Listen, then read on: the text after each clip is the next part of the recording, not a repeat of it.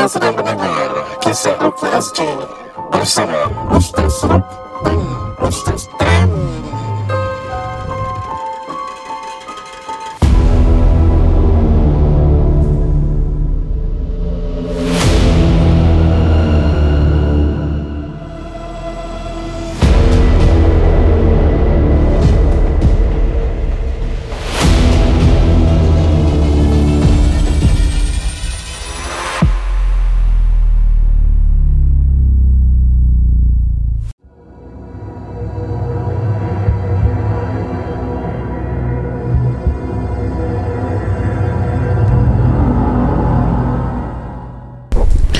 Assalamualaikum warahmatullahi wabarakatuh. Bersama saya Ruknuddin Zainur dalam rancangan Kisah Ruqyah S G.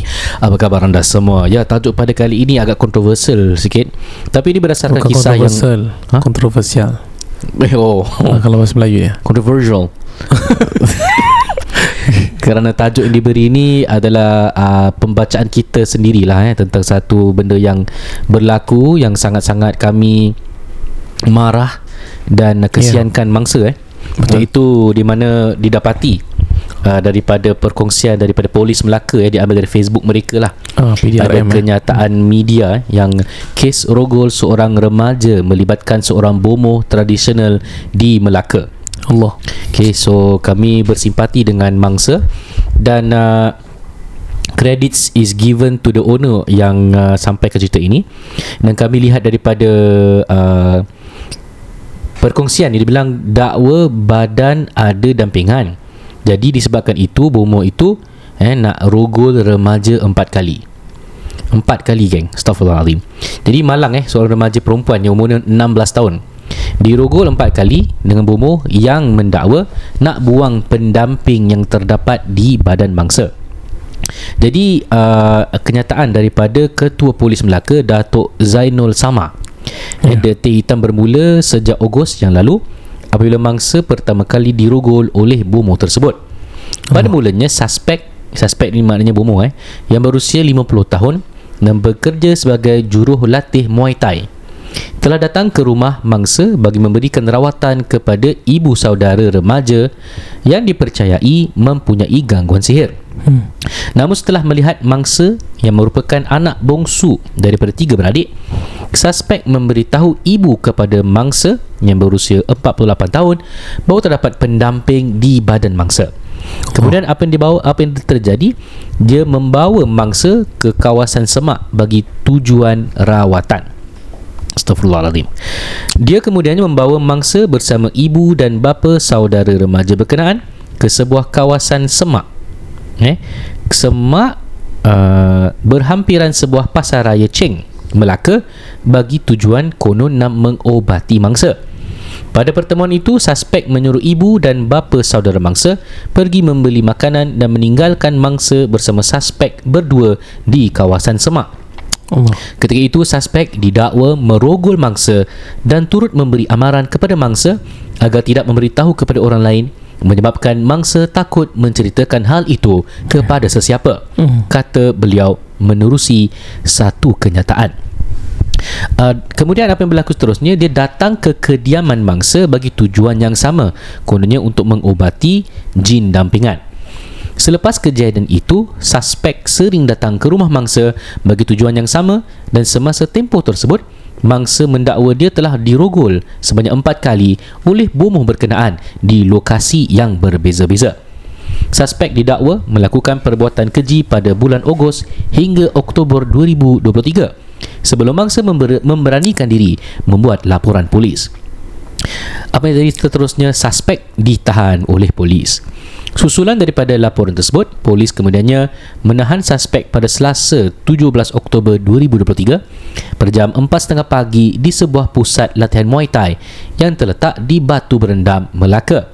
Magistrat Mahkamah Melaka Hairuni Sahasni kemudiannya telah mengeluarkan perintah riman ke atas suspek selama tujuh hari bermula tujuh belas hingga dua puluh tiga Oktober bagi membantu siasatan mengikut Seksyen tiga tujuh enam Kanun Keseksaan kerana merogol.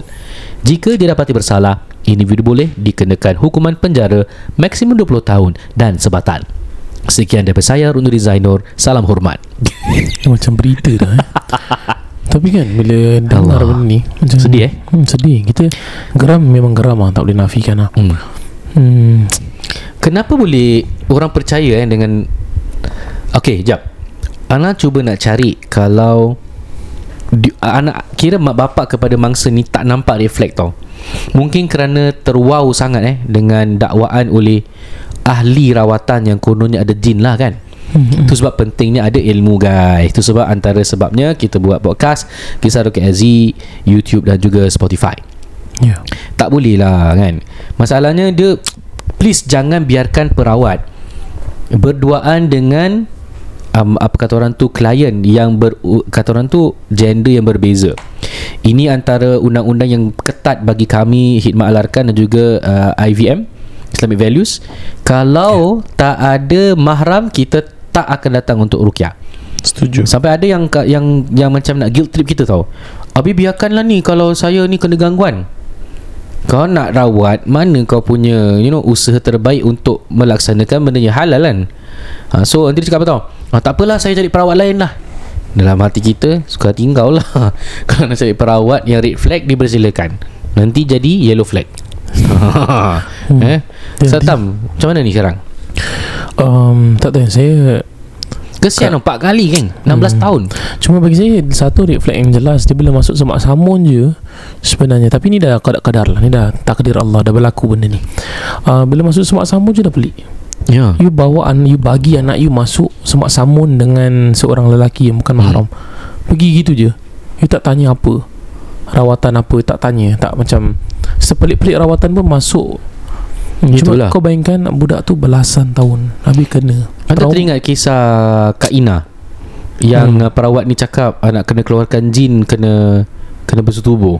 Oh, Kak Ina yang tu. Ah, oh, Kak, Kak Ina, Ina tu solid dengan kita orang. Dia tak ada kasih can. Ha.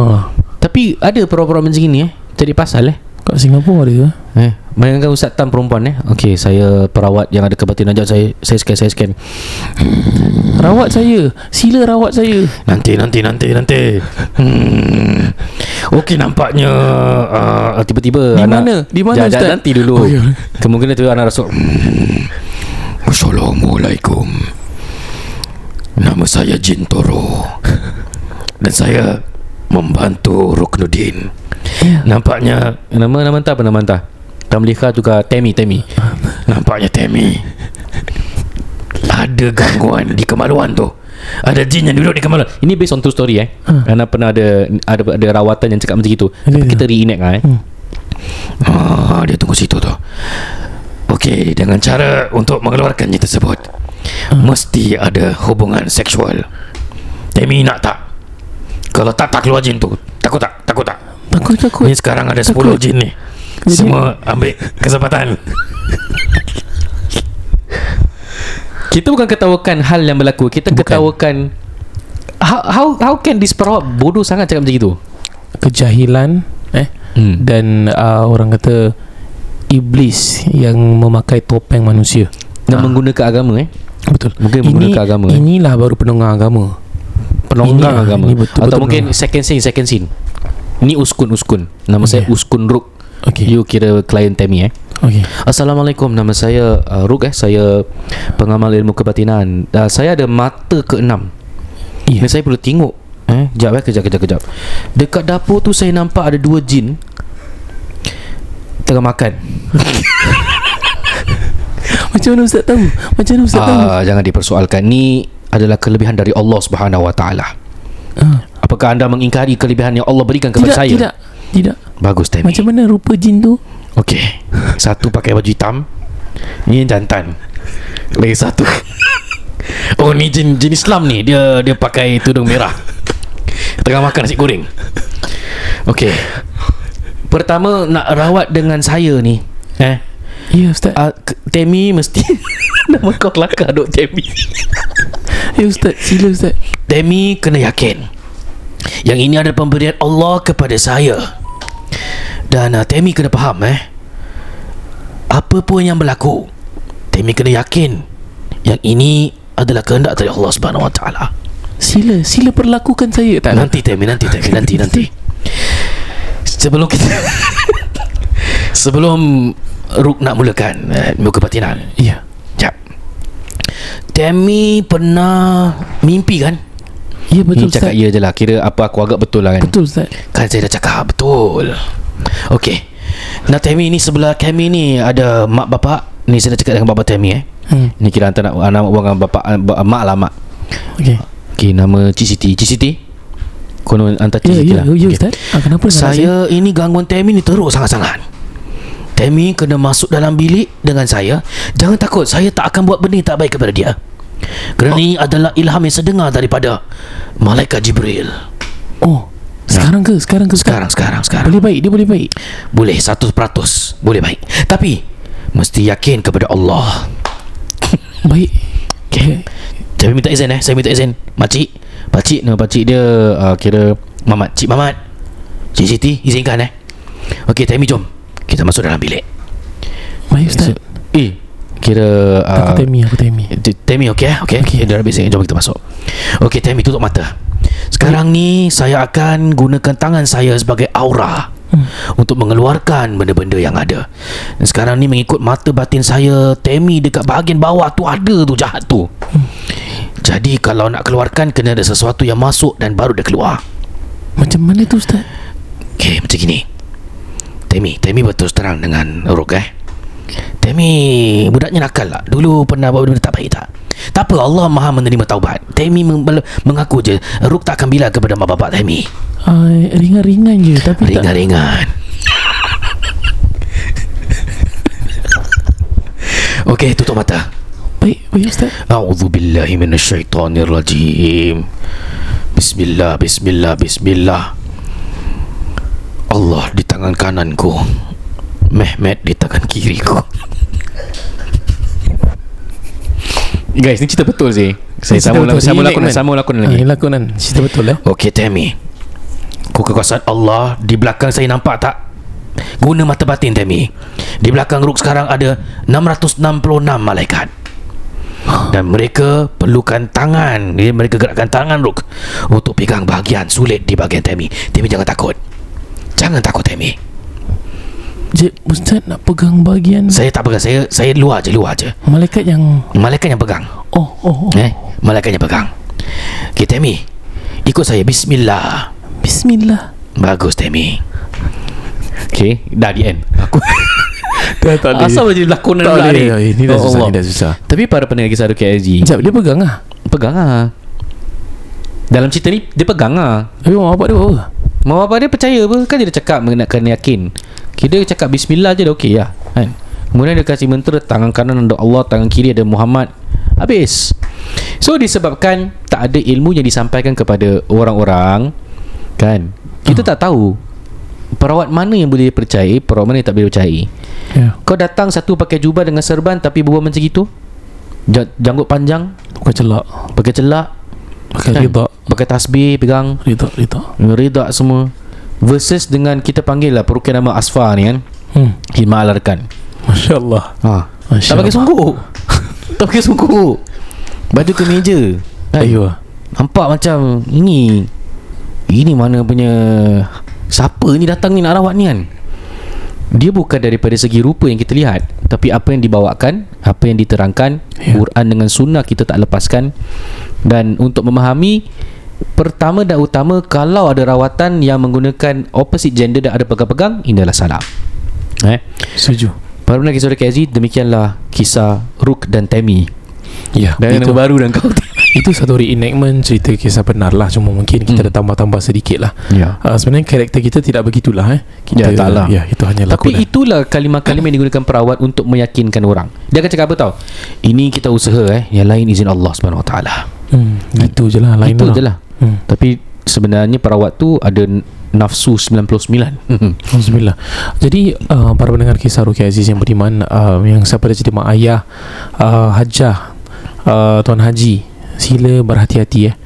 Kadang-kadang tak berlaku pada keluarga kita, berlaku pada kaum kerabat kita, saudara mara kita. Please, please, please, please eh, jangan pasalkan nak murah sangat sampai kena tipu. Itu pun salah satu teknik. Dan konsultation mereka murah kerana mereka nak benda yang lebih mahal. maruah anak kita. Yalah. Kan? Dia nak perkuasa. Asalkan, pasal dia boleh kasih keyakinan boleh baik. Ah, tu red flag nombor dua. Tak ada perawat yeah. yang akan boleh confirm. Bagi kejam, jaminan lah kan. Ya, yeah, ya. Yeah. Yeah. Para okay. para pendengar Kisah Ruqyah, insya-Allah sebelum kita mulakan dengan kisah kunci kisah yang pertama dan kedua, kita berikan laluan kepada penanti kita pada hari ini iaitu Nizam Nizam untuk uh, sepatah dua kata memper, uh, mengenai hal rumah. Over to you Haji Nizam. Rumah bukan sekadar tempat berteduh atau untuk dinikmati. Bilakah kali terakhir anda meneliti pinjaman rumah anda? Dapatkan nasihat berkesan dari Nizam Nizam. Mahukan sebuah rumah tanpa pinjaman atau inginkan pinjaman rendah? Dapatkan nasihat berkesan dari Nizam Nizam. Tidak semua rumah sesuai sebagai pelaburan. Jadikanlah rumah sebagai satu pelan simpanan. Manfaatkanlah sepenuhnya dana C P F anda. Dapatkan nasihat berkesan dari Nizam Nizam. Telefon sembilan enam tujuh kosong empat lima kosong empat sekarang. Assalamualaikum. Terima kasih kerana mendengar K R S G guys. Kami Nizam Nizam dari Propnex. Setiap episod kami akan kongsi secara informasi dan isu-isu berkaitan dengan rumah. Baiklah, episod kali ini menjadi tentang ditelan mati emak, diluah mati bapa. Ha ha ha ha. Apakah maksudnya daripada ha, peribahasa itu maksud? Wahai Nizam? Ah, yalah. Tercengang juga ni. Ah, baiklah, hari ini ah. okeylah, gitu saja bunga-bunga eh. Tapi yang lebih penting, yang lebih ketara ialah tentang pembelian uh, flat lah of course. Ah, hmm. dari segi H D B eh. I think kebanyakan mungkin pendengar K R G yang baru berkahwin pun telah melalui fasa di mana you try to apply B T O. Tak hmm. dapat. Ya. Yeah. sepuluh empat belas kali tak dapat. Yeah. So mula-mula dia apply B T O. After that pergi ke sales or balance flat. No, tak dapat. Atau we offer flat. Uh. B T O tak tak dapat sepuluh kali, lima belas kali tak dapat. Mungkin nak kena mandi bunga. Uh, then kena sales rukia or balance. Kan? Ha, kena rukia mungkin tak tahu. Wallahualam. Tapi yelah, jokes aside. Then uh. sales or balance flat. Ya. Yeah. Atau sales or balance flat atau re-offer flat pun tak, out of reach. Eh. Tak dah dapat. Banyak attempt uh, fail. So the only option of course resale lah. Pasal nak nak kahwin, nak rumah dan sebagainya. Ataupun dah, dah kahwin, dah anak pun, keluarga dah dah membesar ya. eh. hmm. So asyik tinggal kat rumah mak je pun, mak pun dah sound kan, uh, sound uh, bukan sound steady eh uh, sound out. Ya. Yeah. So terpaksa lah kak, kita nak beli resale. Okay fine, kita akan buat calculation. Tetapi selalunya banyak pertanyaan kita dapat is like, is buying an old flat above forty years is lebih baik ke atau kita beli yang baru-baru punya flat lah kak, let's say less than ten years, yeah. mana lebih baik? Hmm, itu uh. um, um, membawa pada persoalan yang ditelan mati mak, diluah mati bapa ni. hmm. Kadang-kadang mak bapak ni pun uh, kelakar juga uh. hmm. Dia tak nak anda tinggal di rumah, tapi anda dia nak anda tinggal berdekatan. Yeah. Ya, berdekatan tu ialah dapat grant of course, tapi mm. sekitaran uh, estate perumahan tu mungkin kebanyakan like you say rumahnya lebih empat puluh tahun yeah. ataupun rumah lama. So apakah implikasinya? Silakan. Yeah. Kalau rumah lama tu uh, kita nak tengoklah rumah lama, tapi mahal sangat pun susah juga mm. kan. So actually first thing kita always check on the affordability first. Correct. So kita check you pay H F E, you pay grant dan you pay current O A ada berapa. Dan as Nizam and Nizam also, always do, and also do, some cash of course. Ya, yeah, kita uh. always talk about reserve. Kita tak akan belikan you rumah kaput semua rumah uh, duit tu kan. hmm. Kita mesti reserve twenty thousand atau forty thousand depending on C P F, your eh? C P F kan. Dan berapa patutnya harga rumah yang you harus beli. Dan after that kita pun tengok based on the loan you get. Pasal kebanyakan budak-budak sana dia dapat H F E letter, dia tak baca betul-betul. Budak-budak mana? Sana mana? Ah, budak-budak K R G ni ah, kan ah, oh. dia tak baca H F E letter. ah. Ah, Ada ada loan, dia tengok loan je. Habis yang bayar bulanan tu tak tengok. yeah. Kan the interest. H F E loan ada dua, ah, tiga macam eh prudent, moderate, maximum. yes. Dan based on these three, apakah you punya uh, bulanan setiap uh, setiap bulan lah eh, uh, bayaran. One more they forget to see is the number of years repayment. Ah uh, uh. Yes. Tapi kebanyakan lah first timer mesti ambil the maximum loan lah. Yeah. Plus minus lah. Tapi never prudent, never minimum lah. Maximum. Eh, never never moderate. Never, it's always within prudent and maximum lah. Correct. So what is the monthly? So nanti kita akan calculatekan dan kita akan tengok you punya C P F O A contribution tu berapa, adakah you perlu top up cash bulanan. Okay, as you know we always uh, pro that you pay cash eh. Yeah. Tetapi of course kita tahu you baru baru nak bertapak. Bertapak cash is maybe limited lah. Mm-hmm. Um, we not now, tapi kalau kita ajarkan mereka akan buat selepas dapat rumah tu lah. uh, So dah dapat dah gitu baru kita tengok okay lokasi mana yang sesuai with the budget. The eh. budget. Dan of course, if you tell us you nak pakai proximity housing grant dekat dengan mak bapak, kita pun nak tengok four kilometer tu ada tak rumah yang sampai harga sesuai, sampai sempadan mana eh? ha, ha. Ada tak rumah sesuai? Kalau ada harga yang sesuai, tengok pula age of the flat. hmm. ha, So this is where uh, kalau ada choice between yang lama dengan yang baru, harga dia almost the same, then of course kita cakap beli rumah yang ten years old plus minus gitulah. Lebih pasal kalau lah. you beli, you muda, how old can you buy? Because we have another law eh, regarding the use of C P F dan the use of uh, loan that you can be eligible. They are the age limit. Mm-hmm. For example, you punya usia sekarang plus the balance age of the flat, total mesti ninety-five tahun ke atas. Yes. That means kalau you umur twenty-six. Yes. Saya twenty-nine. Okay, hmm. so ninety-five minus twenty-six berapa? ninety-five minus twenty-six, tolak public holiday, campur buat gedebuk. So you kena beli rumah yang sixty-nine years balance. So okay, ninety-nine minus sixty-nine, thirty years lah.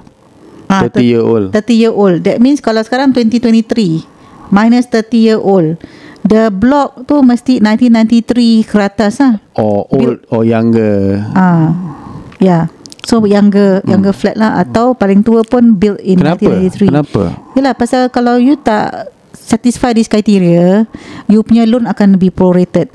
You okay. punya enhanced housing grant also will be prorated. Correct. Dan the use of C P F, you nak buat down payment, dan also the monthly will be affected as well. There's, there's a limit. There's a C P F variation limit oh. to how much you boleh gunakan. Correct. So banyak calculation sini. Tapi yang lebih ketara Niza hmm. ialah the M O P rumah tu akan plus five years, which means they are older more than five years. Hmm. And kalau you nak ada, you nak jual, you nak upgrade or downgrade for that matter, mungkin kemungkinan besar masalah yang samalah. Yang muda tak boleh beli, bukan tak boleh beli, boleh, tapi mungkin banyak uh, restriction. hmm. uh, Tapi mungkin you punya pool of buyers also uh, not there. Limited lah, lah uh. limited. yeah. And harga pun tak akan meningkat dengan mendadak lah. hmm. Pasal hmm. ni if you talk about yang beli forty tahun, uh, yes, yang usia plan. Usia dah forty tahun lah, that means balance about fifty. Walaupun murah. Uh. Ya, walaupun murah. So tapi that's why, so sekarang the question here is what is right for you. So kita akan tengok you punya affordability, dan kita tengok apa you punya challenge. uh, So we will advise you if and you also, need to buy, if you need a house, uh-huh. dan affordability tak boleh dan sebagainya, but you you need a house badly, because kadang-kadang rumah yang you tinggal tu dah ramai orang. uh-huh. Dan dengan keadaan anak, you nak uh, bina keluarga yang ada sikit uh, masalah lah. uh, Untuk sekolah anak, ketenangan dan sebagainya. Then we sarankan it's okay, you buy a three room flat lama pun. Okay, but of course you can use your C P F dan sebagainya, boleh loan. Tetapi bila you dah beli rumah yang lama tu, you mesti bayar bulanan cash, jangan bayar C P F. hmm. Okay, dan jangan fikir pasal nak buat profit from this house, because it's about having a roof over your head. yeah. You need the space. Okay, so kita akan buat some kind of balance. And balance, this is lah. a fire plan normally eh. Yeah, fire uh. plan. Dan what happen bila you dah beli rumah tu, in that five years tu, you gunakan cash untuk bayar rumah. That's one thing. Nombor dua is you pun akan use that five years to bina kerjaya yang baik lah. uh, Then upgrade lah you punya kerjaya. At the same time, your C P F, your C P F akan uh, grow. Yeah uh. So you bina, uh, that means you try to get a better job after yeah. getting the house. All these are uh, in, in anticipation in anticipation of upgrading to a better uh, better better home, home in the, after five years yes. or better location dan sebagainya. Uh. So you need to see uh, your plan to five to seven years lah, I would say. hmm. eh, five to seven years. Ada pun ten years. Kita pernah ada yang customer yang dah beli yang kita rumah lama, tapi after the five years kita akan based look at review balik dia punya tangga gaji dan sebagainya, dan belikan dia rumah yang lebih baik dan lebih besar. yes. So it's okay if you want to buy a three room flat, nothing wrong. If Tetapi let's say you need to your, know what is your that, plan after uh, that. Let's say that is your affordability lah. yeah. Kemungkinan salah satu je bekerja and all that. yeah. Yeah. So kita banyak so uh, convert ya, uh, budak-budak muda yang daripada rental flats kan. Of course dorang akan susah sikit untuk membeli rumah, tetapi when they start from three room, dorang boleh upgrade to four room, insyaAllah. yeah. Dan also bagi yang lain-lain yang Yang boleh beli lima bilik. Pasal sekarang rumah empat bilik mahal eh. Hmm. Harga mereka kadang-kadang tinggi ya, macam rumah lima bilik. So eh, is it better to buy a five room or a four room? So ni pun kita akan uh, table out for them. Yeah, yeah. Uh, kita I akan sarankan lah. Uh. Uh, correct. So it, ini it's not a one-off relationship eh, to be honest, dengan Nizam-Nizam, kerana kita akan lakarkan anda uh, plan seterusnya. Hmm. Jika anda ada kepercayaan pada kita, uh, then after five years you call us again, then yeah. uh, we execute the plan oh. B, you know, the next plan. Yeah, actually kita uh. pun uh, kelakar eh, recently kita jumpa satu klien kata, oh you mean after kita beli pun nanti you keep in touch with us? I say, of course lah, we are in this business already fifteen years eh. Kita bukan main-main lah kan. Yeah, it's kita, not uh, touch client, and go uh, yeah, uh, our client have bought from us from fifteen years ago, uh, still engaging us after five years and continuously also planning. No, it, it gives us immense pleasure, immense satisfaction to see you progress where your your, your housing yeah. journey is concerned. Dan dengan dengan kita, nasihat yang berkesan, dengan kecekalan dan dengan disiplin dari segi kewangan lah. Hmm. Uh, pasal terlalu ramailah uh, misuse of uh, I mean not not enough financial literacy. So yeah. kita sebagai agent, kita nak uh, empower you guys out there, especially K R S G family ya, eh, tentang uh, keberkesanan uh, perancangan dan macam mana nak manage money lah, important. Mm-hmm. Supaya rumah anda tu menjadi sesuatu yang uh, bukan hanya untuk tempat berteduh, at the same time your C P F also working hard for you uh, yeah. untuk masa depan dari retirement lah. That's very important lah. Kadang-kadang tak tahu nak cakap macam mana eh uh, yeah. tapi yalah, ini realiti yang harus kita hadapi ya. Yeah. Baiklah, Uh, para pendengar K R S G, jika anda ada persoalan tentang perumahan, anda first time buyer, nak beli B T O ke resale, kalau nak beli resale, resale apa yang boleh beli, all this information kita akan lakarkan, because there's only one number to call, nine six seven zero four five zero four. Exactly. Over to you, Ustaz. Alhamdulillah, terima kasih Nizam-Nizam kerana sudi menaja kisah Ruqyah S G's podcast sampai ke hari ini. Alhamdulillah. Sampai bila-bila insya-Allah eh. Kalau tak ada sponsor tak adalah episod kan. Uh.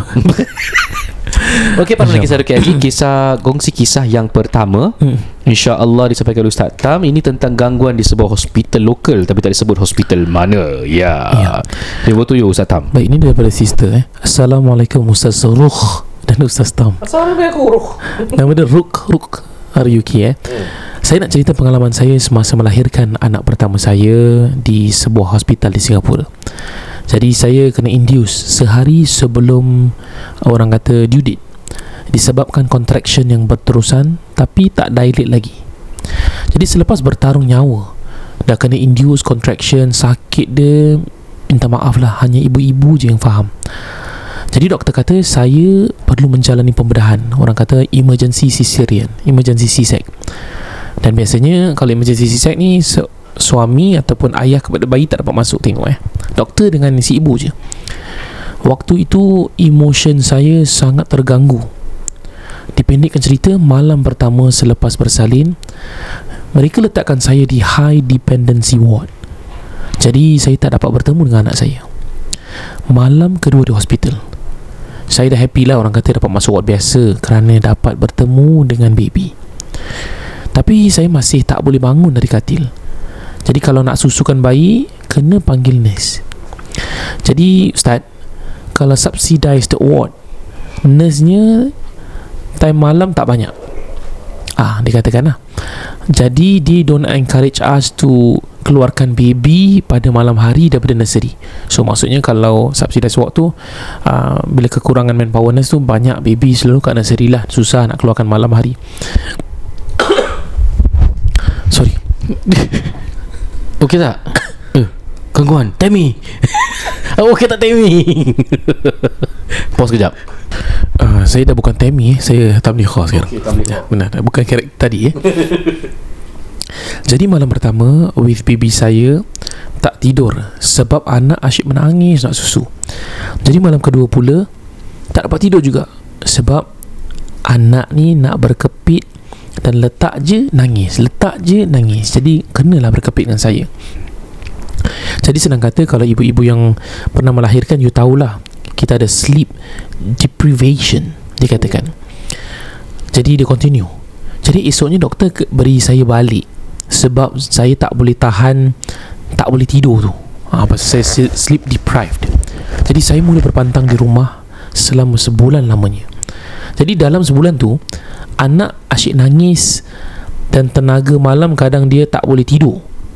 Jadi orang kata maybe dia newborn lah, dia masih nak get accustomed to kita punya dunia yang baru ni.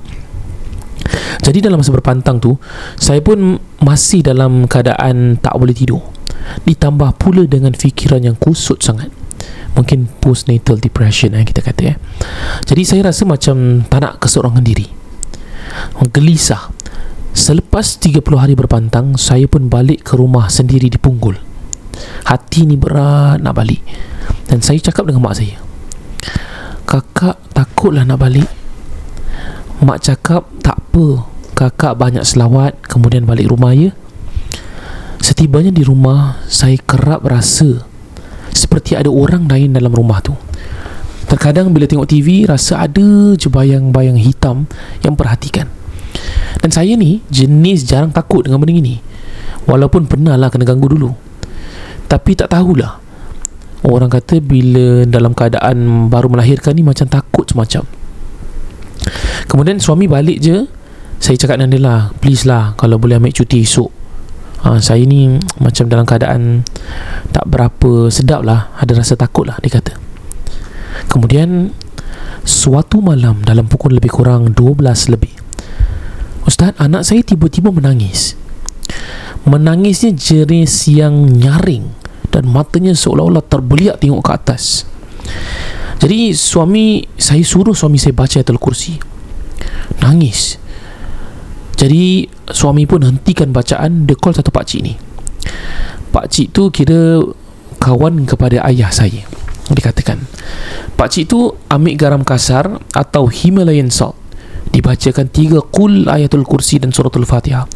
Letak garam dan dikatakan garam itu diletak di celah-celah pintu tingkap. Ha? Ha, dia kata, pakcik ni letaklah. Kemudian dia kata, "Alhamdulillah eh, getting better." Tapi saya masih rasa ada yang memerhatikan. Jadi pakcik tu pun dia suruh saya datang rumah dia. Kira kita meten lah, pergi berubat lah, pergi rumah dia. Saya ceritakan apa yang saya alami dan saya dah mula menangis, Ustaz, when I told the story. Katanya dia akan datang sekali lagi untuk tengok rumah kita pula. Okay, dia kata nak confirmkan.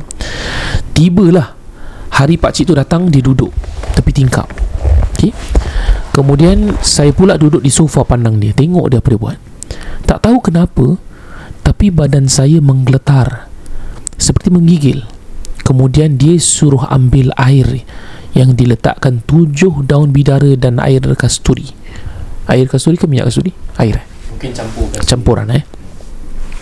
Saya tutup mata, dia bacakan ayat Al-Quran. Masa dia tengah baca tu, saya terus nak nangis. Dia dah, orang kata, memberikan saya amaran. Apa-apa jangan tahan, terus je.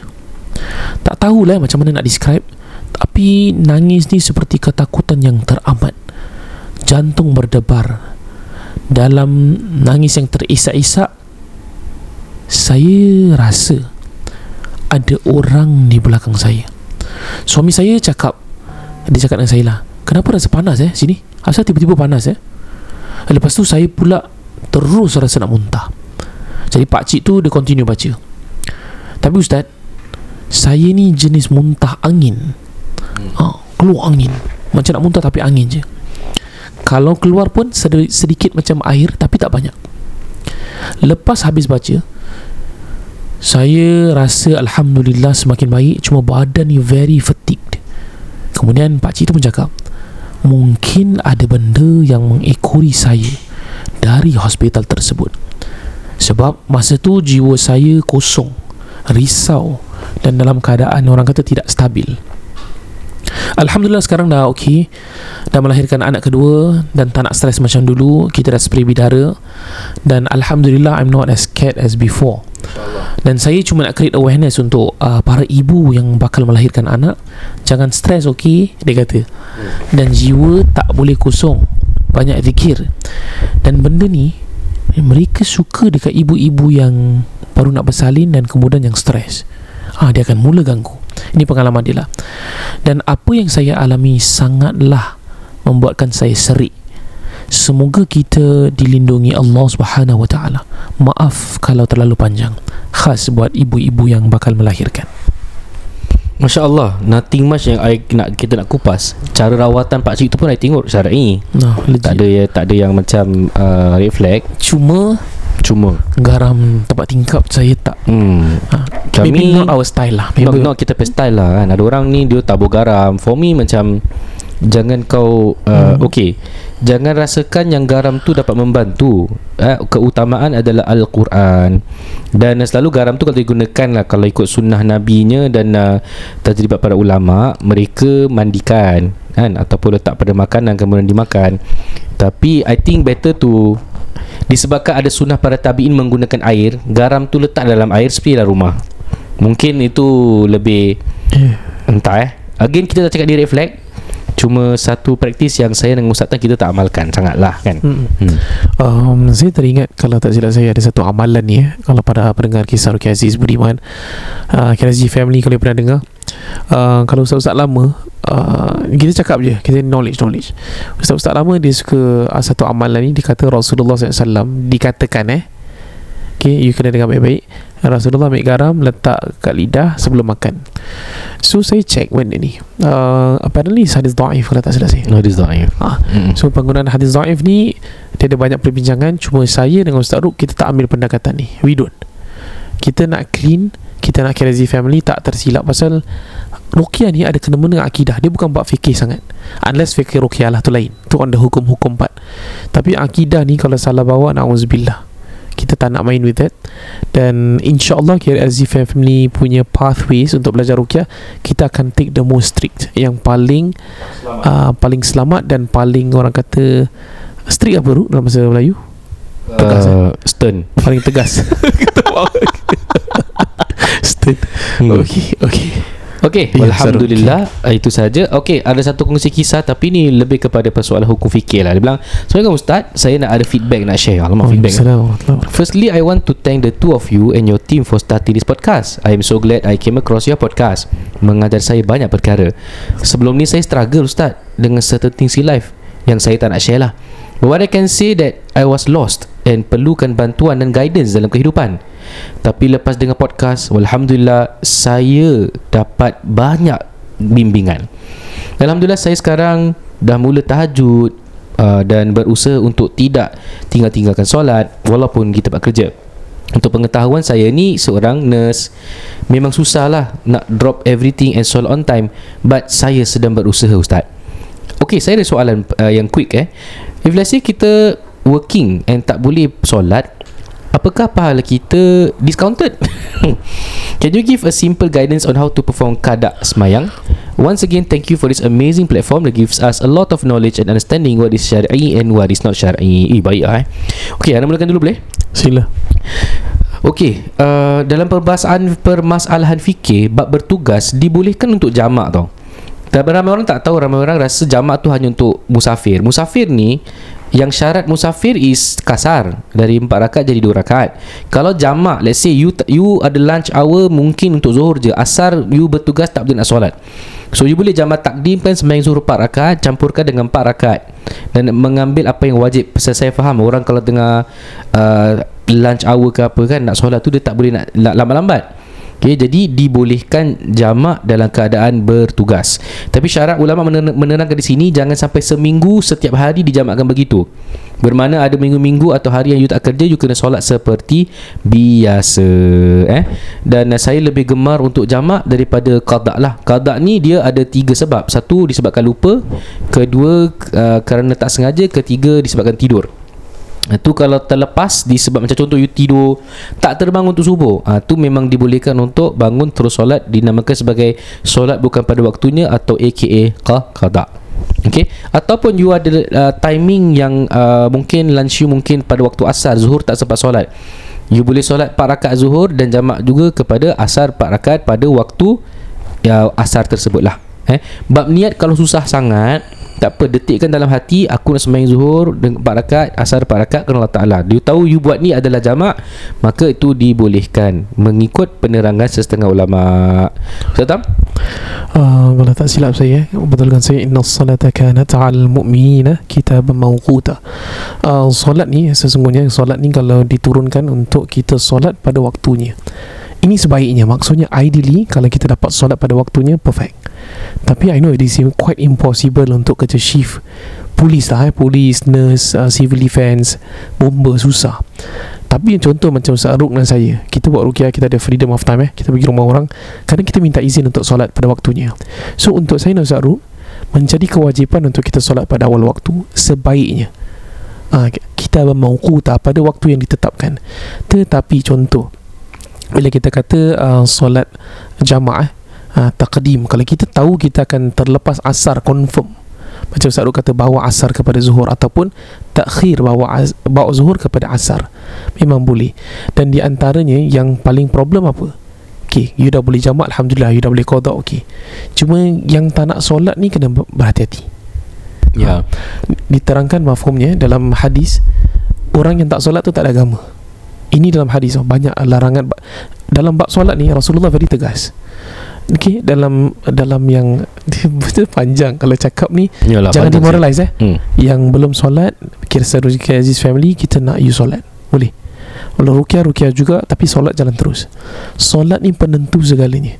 Kalau kita cakap kita Islam kita tak solat, belum lagi. Belum lagi. Kita kena solat. Kerana Allah lihat pada solat kita. Hmm. Saya cuma nak tambah kisah Umar Ibn Al-Khattab apabila beliau ni dalam keadaan di dihunus, dicocok oleh seseorang, kemudian dia pingsan rebah. Dikala dengar azan, terus bangun. Dan para sahabat lain mengatakan, "Ya Umar, kau ni injured. Kau nak buat apa?" "Eh, aku dengar azan, aku nak solat." Kerana aku teringat Rasulullah sallallahu alaihi wasallam berpesan, tidak ada agama bagi mereka yang tidak solat. Ya. Umar tu tengah injek rabak pun masih nak solat. Masalah. Ha. Dengan lagi satu kisah lah uh, tentang dua sahabat yang sedang berperang, satu sedang solat, lagi satu kira jaga-jagalah, tengok ada enemy ke tak. Jadi satu sahabat ni yang yang nak nak nak nak jaga ni, dia terpergi jauh. Musuh pun nampak. Apa lagi musuh ambil apa bow and arrow kan. Dia hmm. ambil arrow, dia panah pam kena sambil terduduk. Dua kali dia ambil. Bila dia tengah solat terkena terduduk tu, sahabat yang solat tu cabut panah sambung solat. Level enemy tu ambil lagi round tu, pam Ghazi, terjatuh lagi. Dan sahabat lagi satu tu yang yang nak scouting around eh, nampak musuh, dia halau musuh. Sahabat tu dah habis solat, tanya, "Apa kau buat? Asal kau tak lawan balik musuh?" Tahu sahabat tu jawab apa? Oh. "Aku sedang baca surah yang sangat cantik, sangat indah. Aku tak nak dia mengganggu ketika aku membaca surah yang indah." Subhanallah, ini orang-orang yang Allah Allah nak hampir mati pun solat pun tetap jaga. Hmm, yeah. Dan apatah kita yang dalam masa hidup ni, yang belum ada kata orang tu keadaan seperti mereka-mereka yang dizalimi eh, dalam keadaan peperangan. hmm. Dengan itu saya harap ini dapat membantu kita untuk cari jalan juga macam mana nak solat. Jangan ambil ambil remeh. Tapi kalau you tak pernah solat, baru nak start solat, dipersilakan eh? Kita yeah. boleh satu, lama-lama dua, lama-lama tiga, insyaAllah akan jadi lima. Komplikkan eh yeah. Yeah. Kalau contoh Kisah Ruqyah Aziz family, you tak ingat apa kita ajar ruqyah lah, you tak ingat apa Ustaz Ruk cakap, apa saya cakap, dan you contoh you tak learn anything from this K R S Z, contoh lah, nothing. I hope you learn something hari ni. Jaga solat, tu je. Eh, kepesanan kita, eh Ustaz Ruk, kalau kita mati ke satu hari, dah tak ada, dah tua ke apa, ingatlah jaga solat. You nak ruqyah ke, you nak terbang ke apa kalau boleh jangan lah kan, solat. Okay, tak kisah kalau yang kat sini bekas berdukun ke bekas bomoh, solat. Ya, betul. Ada orang kata, "Ustaz, saya tak pernah khusyuk solat, Ustaz, saya teringat ni, teringat tu."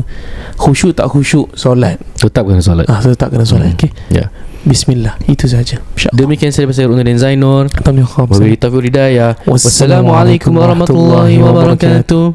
Macam robot eh. Macam sound wave.